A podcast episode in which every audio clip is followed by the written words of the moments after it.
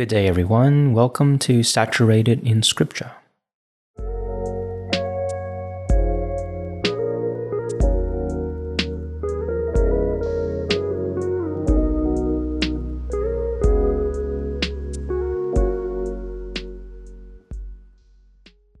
Well, greetings, everyone. You are tuning into Saturated in Scripture, a weekly devotional program designed to help you taste and see the sweetness of the gospel in Scripture. This podcast is a ministry of Grace Point Presbyterian Church in Sydney. My name is Elliot, and I'm your host for the program. Every week, we gather across our city and around our world to pause in order to hear what God has to say to us through His Word and Spirit. For the year 2023, we are as a church working our way through the entire book of the Psalms. The aim of all of this is to dive deep into God's Word so that we may firstly gain a greater sense of clarity about who God is and his plans for the world, so that we may secondly know who we are in light of all of that and how we are to live. This is a reminder that our readings for this week is Psalms 4 to 6, that's Psalms chapter 4 to chapter 6, and our psalm in focus for this episode is Psalm chapter 5. If you're able to, let me invite you to keep your Bibles open as we read our psalm for the week. I am reading from the NIV version. Hear God's word. It says, Listen to my words, Lord. Consider my lament. Hear my cry for help, my King and my God, for to you I pray. In the morning, Lord, you hear my voice. In the morning I lay my request before you and wait expectantly. For you are not a God who is pleased with wickedness. With you, evil people are not welcome. The arrogant cannot stand in your presence. You hate all who do wrong. You destroy those who tell lies. The bloodthirsty and deceitful you, Lord, detest. But I, by your great love, can come into your house. In reverence, I bow down toward your holy temple. Lead me, Lord, in your righteousness because of my enemies. Make your way straight before me. Not a word from their mouth can be trusted. Their heart is filled with malice. Their throat is an open grave. With their tongues they tell lies. Declare them guilty, O God. Let their intrigues be their downfall. Banish them for their many sins, for they have rebelled against you. But let all who take refuge in you be glad. Let them ever sing for joy. Spread your protection over them, that those who love your name may rejoice in you. Surely, Lord, you bless the righteous. You surround them with your favor as with a shield. This is the word of the Lord. Church, do you ever feel like you need to be polite with God? I'm not sure what your upbringing in the faith is. Maybe uh, you became a Christian later in life, or maybe you're like me and you were brought up in a Christian family. I grew up in a Christian environment, and in our family, we spoke of God with respect and reverence the God of the Bible is a holy and transcendent God. He is loving to be sure, but his otherworldly nature meant that the tone of my prayers to God were often a little stern. Uh, the contents of my prayer were fairly conservative and PG. I always felt like I had to be polite with God. In fairness, perhaps my Malaysian Chinese upbringing and attitude towards authority shaped the way I viewed and related to God. And maybe it's this combination of a high view of God and a high view of authority that when I read passages like these, I'm, I'm shocked and stunned by what it has to say. If you think about it, it is stunning, surprisingly, and quite honestly, a little bit uncomfortable. Now, these are kind of strong words, you may say. Well, why is that? Because you see, this psalm is the first instant in the entire book where the psalmist prays for the personal downfall of his enemies.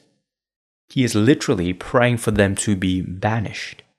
Read along with me in your Bibles. In verses 1 to 2, the psalmist is asking God to hear his words and to consider his lament, to hear his cry and to hear his prayer. And then in verses 3 to 6, the psalmist highlights God's character. Uh, he is one who despises wickedness, says verse 4. He rejects evil people, verses 4 to 5. He hates wrongdoers. That's verse 5. He destroys liars, verse 6. And lastly, he detests the bloodthirsty and the deceitful. What we see clearly here is that God is an absolutely righteous God who does good, who loves truth and protects the needy and the vulnerable. This is God's character. But I'd like, I'd like you to turn your attention to verse 10 with me. Verse 10 says this Declare them guilty, O God. Let their intrigues be their downfall. Banish them for their many sins, for they have rebelled against you. Now let's just pause for a moment to realize something here. This is David speaking in context. He is fleeing his enemy Absalom and is running for his life. And I just want us to notice how real, how earthy and how honest the Bible is about the human condition and about our fallen world. There is no hiding or sugarcoating it. The Bible is not hypothetical and abstract about human pain and suffering. It is painfully honest and unflinching with real life emotions, so much so that cries like these make it into Holy Scripture. Now, this is a bit foreign for us. We, we live in a culture of general politeness. But don't you see, we are here given permission to not be polite with God. Now, it needs to be clear, right? We are not called to be rude or disrespectful. But it's also clear that as children of God, we don't need to be shy about voicing out and bringing our desperate pleas about living in a broken world to bring all of these things to him who hears. Because here is the thing David cries like this because he knows God cares. Rather than wallow, David in verses 11 to 12 rests in God as his refuge. It says here, verses 11 to 12, there is joy in the Lord, there is protection for those under his care. He will not let brokenness and wickedness have the last word. David is confident that God will get involved. David knows that God is not going to stay at a distance and just observe how we cope. No, David has this assurance that God is going to step into his world and bring all of this to an end, to bring an end to his pain. And, dear church, we have a greater assurance, don't we? Because in Christ, we see God Himself becoming human. God in Jesus Christ gets involved in human history. He gets involved in your life and my life. He knows all of our groans, our frustrations, and our worries, and He puts it all to an end at the cross. So, here are a couple of implications that we can consider. Firstly, what we see in this passage is that our God is not a God who will tolerate wickedness and injustice. We see that in our text, don't we? The arrogant will not stand, the liars will not get away with it, and the wicked will not go unpunished. That's comfort to those who feel powerless in the face of unjust systems. That's hope for those who feel like there's nothing they can do to resist the forces that are against them. God, who is all powerful and all loving, despises all of these things as much as we do, and even more than we do because He is holy. Uh, the encouragement for us here is that wrongs will be made right. God will not tolerate wickedness and injustice. Secondly, because implication one is true, then you and I do not need to wallow in the face of unjust circumstances we don't have to wallow in the face of unjust circumstances. Now, this is not to say that we cannot grieve. Uh, of course, we can. This entire psalm is a psalm of grief and sorrow. But the psalmist shows us that it is possible to voice our heart's concerns without becoming a victim of our own circumstances. It is possible to voice our heart's concerns without becoming a victim of our own circumstances. Just as there is comfort for those who know that God does not tolerate wickedness, there is confidence for those who know, in the words of verse 11, that there is refuge, joy, and protection for those who lean closely on the Lord. Thirdly, since implications 1 and 2 are true, then it also tells us that we do not need to be polite with God. In other words, I hope you know that you and I are invited to pray, to cry, and to groan to God in our circumstances as a true expression of this world's brokenness, but also as a true expression of Christian hope and longing. See, if other worldviews are true, if pain and suffering is just an illusion, if it's just our fate, or if it's just karma, then we actually have no reason to cry out. No one is there to hear us. No one can do anything about it. Life is just the way it is.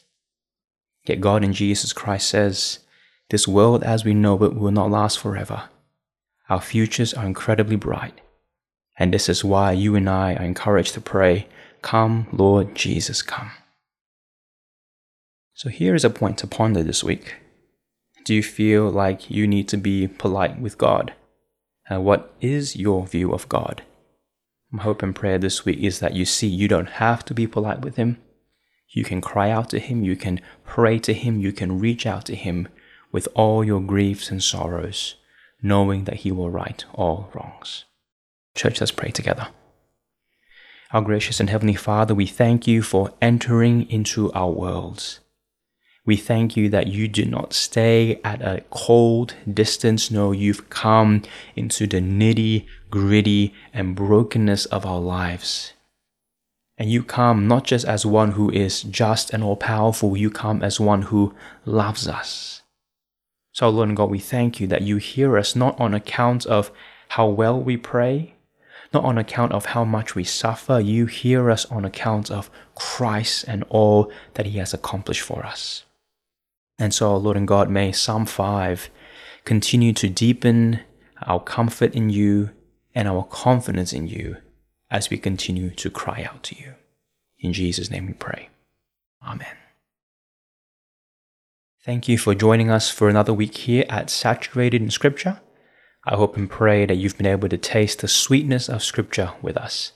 Until next week, delight in the law of the Lord.